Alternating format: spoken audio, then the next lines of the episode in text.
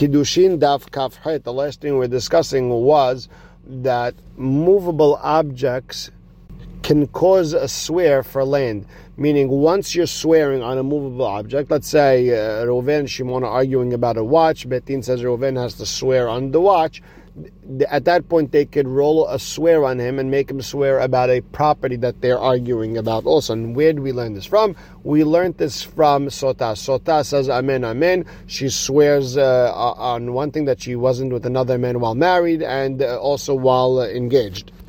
And we learned that money laws out of a kal vachomer. Sota, you need two witnesses to get a swear, and you could roll over a swear. Then money, which you only need one witness to get a swear, all the more so you'll be able to roll over a swear. And with that, we are starting Kaf Hei Amud Aleph, 3 lines in the beginning of the line where it says Ashkehan Bevadai. We understand that a person could roll over a swear when the claim is for sure. He is confident in what he's saying.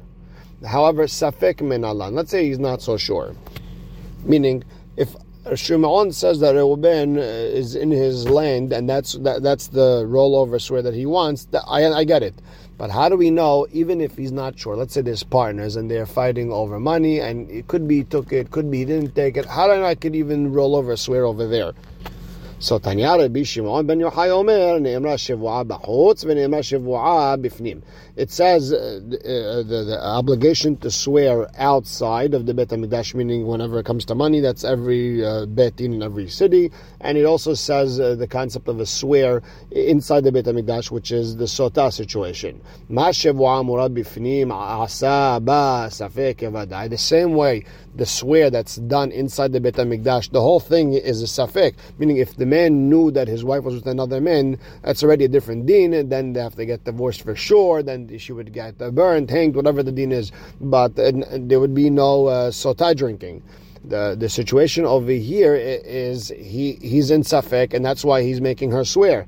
So the same way we're megalgela shevuah in a Safek over there, then af shevuah murah b'chutz, and also swears that are done outside, meaning outside the Beit HaMikdash area in regular Beit Din. When it comes to money, asaba Safek evadai, we made an unsure claim like a sure claim, and we would even roll over a shevuah there. So now the Gemara tries to understand. Ad hechan Gilgul Shavu'ah. How far does a Gilgul Shavu'ah go? How far could I roll over a swear? Meaning, what's the furthest claim a person could make to make someone swear?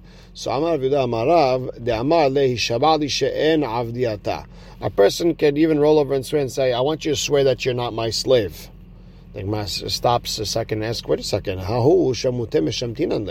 person who calls his friend a slave, we should put him in harem, we should excommunicate him. How could you say something like that? Where do you go about making a claim like that on your friend? The Tanya, we have a braita that says, if a person calls his friend an Eved Ken'ani, he should be in harem. Beit Din punishes him. If a person calls his friend a mamzer, he gets sofeget arba'im, he gets 40 lashes. Rasha, if someone calls his friend a Rasha, you're allowed to hate this type of person, because when you call someone a Rasha, you're basically telling people don't do business with them, don't have any contact with them. So how do we even allow this swear to even be made? How do you even make such a claim? But rather, Rab explains where the person is saying, no, a person is telling this friend, not only you owe me money, but you also have to swear to me, that this is the rollover, that you were not sold to me as a Jewish slave. But the Gemara says, but that's not pushing it. That's a good claim. That person owes him money. He owes him 6 years worth of work. So what's the problem? So the Gemara explains that Rabba goes with his reasoning, his shita. The Amar Rabba, Eved Ivri gufo kanui. And Eved Ivri, his body is acquired to the master. And at that point, it's not a metaltelin anymore. It's not a movable object anymore. Now it's more on the body of an Eved, which is almost like land. And I would think not to make him swear. And that's the chidush of Rav Yehuda, that you do make him swear. Meaning, at least through a rollover, you could make him swear. The Gemara says, Ihachi hainu karka, then that's the same thing as karka. We mentioned that you could roll over a swear with land. If you a movable object, land, this is how we started off. So the Gemara explains, I would have thought that only with real land. Because people buy land in private, not everyone has to know about it. I would say if he bought the land, no one would have known about it.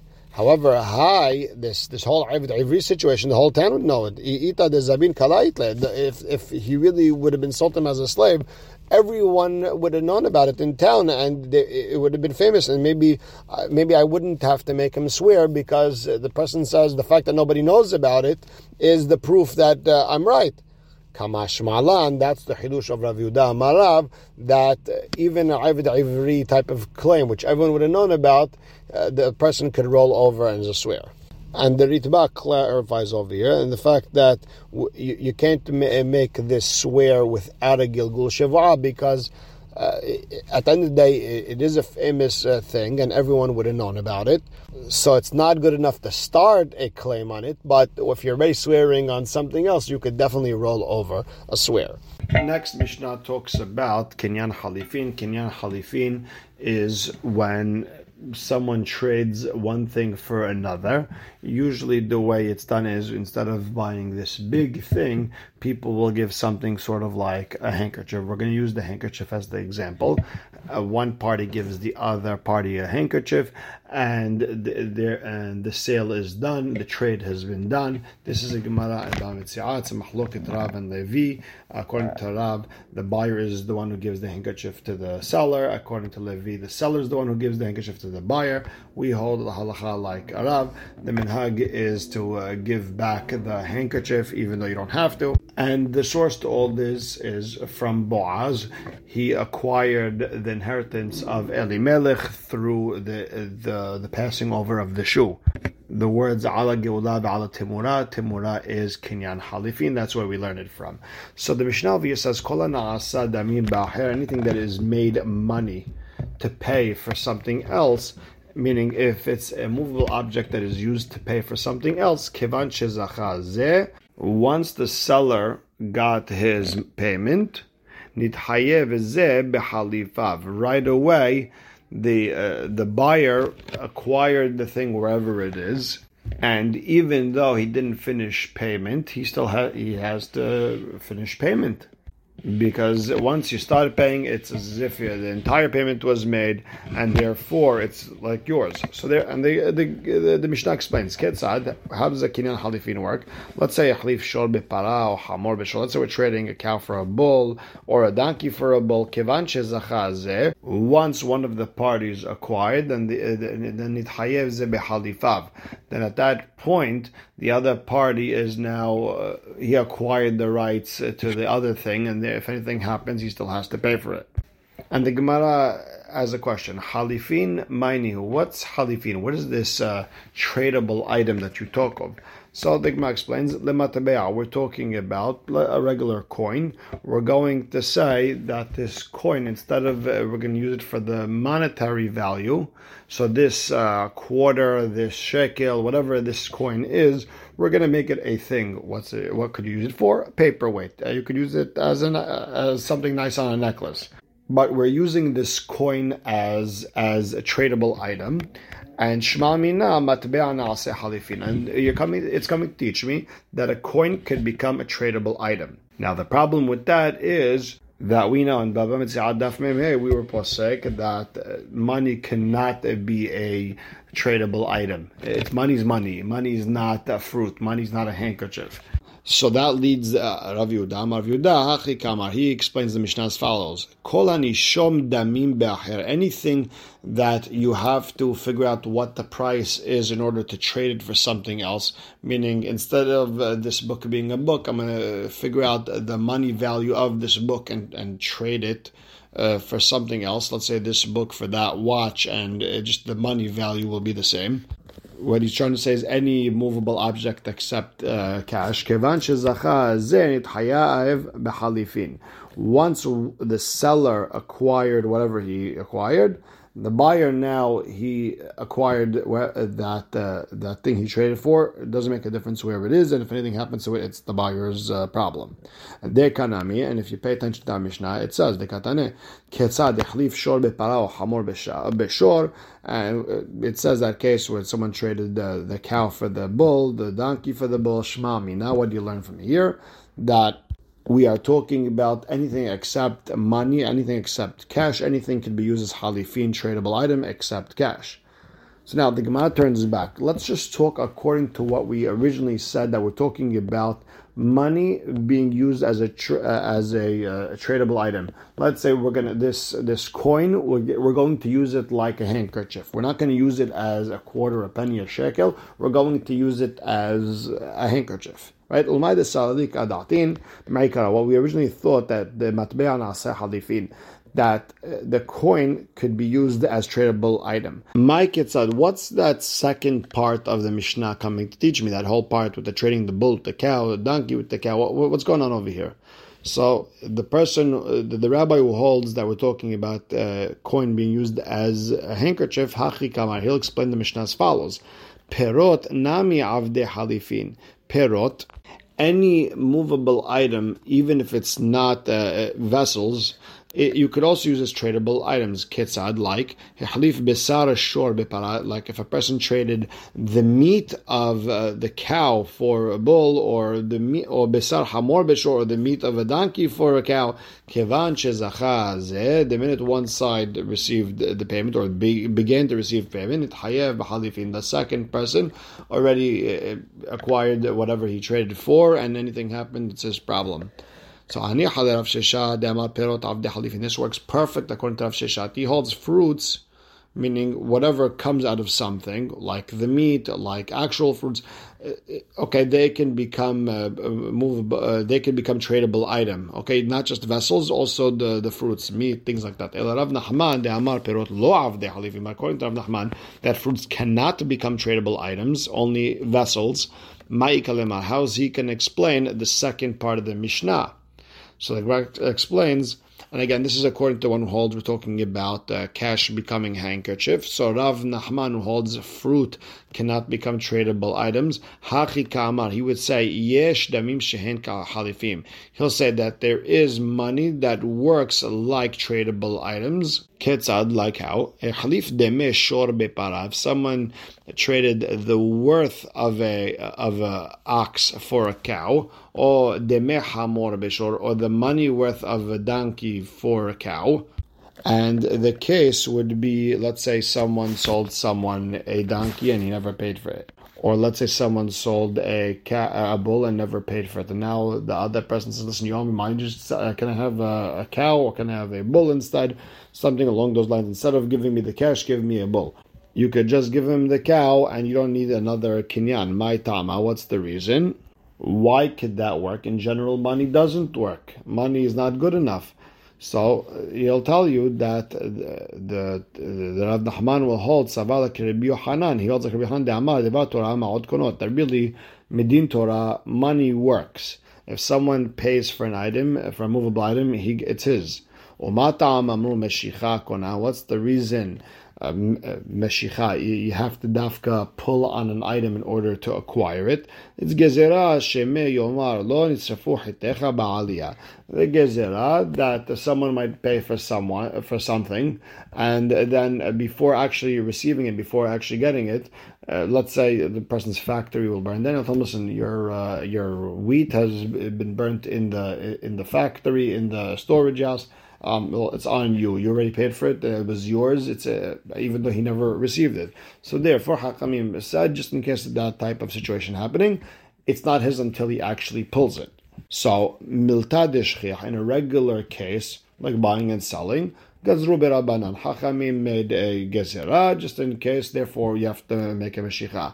However, in this type of case where the person already sold them a cow and never got the money for it, and now he wants a bull, okay, milta de lo shechiach, that's something that's not normal. Lo gazru beraban, Hachamim didn't make their gezerah of you have to actually pull something. In that case, once they said they'll make the trade, then it works. So again, according to the rabbi who holds we're talking about money, this is what Rav Nachman would say.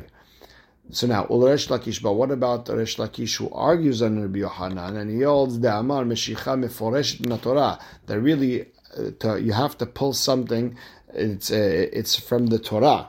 The Torah says, O kano miyad amitecha, you have to buy it from the hand of your friend. That's called Meshicha. So Haniha, I understand, Isavar la Kerav Sheshat. I understand that Reish Lakish held like Rav Sheshet, the Amar Pirot Avdeh Halifin, that fruits can become tradable items. Okay, Metaretz Rav Sheshet will explain like Rav Sheshet that you could use fruits, you could use meat to make tradable items and not just vessels. Ela Isavar la Kerav Nachman. If Reish Lakish holds like Rav Nachman who argues on Rav Sheshet, the Amar Pirot Lo Avdeh Halifin, he holds that fruits cannot become tradable items. You have to use a vessel or something like that. You have to use a shoe, a handkerchief, something like that. And you cannot use cash. So how is he going to explain the Mishnah? According to, again, we're talking about the money. If you hold it, we're talking about money, then how would you fit it according to Rav Nachman? How would you fit Reish Lakish according to Rav Nachman? It would be a mess. So the Gemara is off, you're right. You'd have to say that Reish Lakish does not fit according to Rav Nachman. He would only fit according to Rav Sheshet, that you could make the fruits into tradable items, and you could make anything a tradable item and not just vessels. Now, by the way, this is Rashi's main way of explaining the sugya. He brings another way to explain the sugya that Rav Nachman and Rav Sheshet are arguing on actual fruits, meaning things like meat, and we're not talking about other items that are not vessels. And Rashi pushes it away, but Tosfot brings a shita that maybe it could fit. Very kedai looking at sugya if you get a chance. Next Mishnah. Reshut agavoa bechesef or reshut hahedyot b'chazaka. When redeeming something from Hekdesh, let's say someone wants to buy a chair from the Beit HaMikdash, then that has to be done with money. Until money is transferred to the treasurer of the Beit HaMikdash, the sale or the redemption is not final. Reshut hahedyot b'chazaka. But when transferring possession, when it comes to regular people, then it all depends on who has the possession. Meaning there has to be a hazakah, someone has to hold on to something.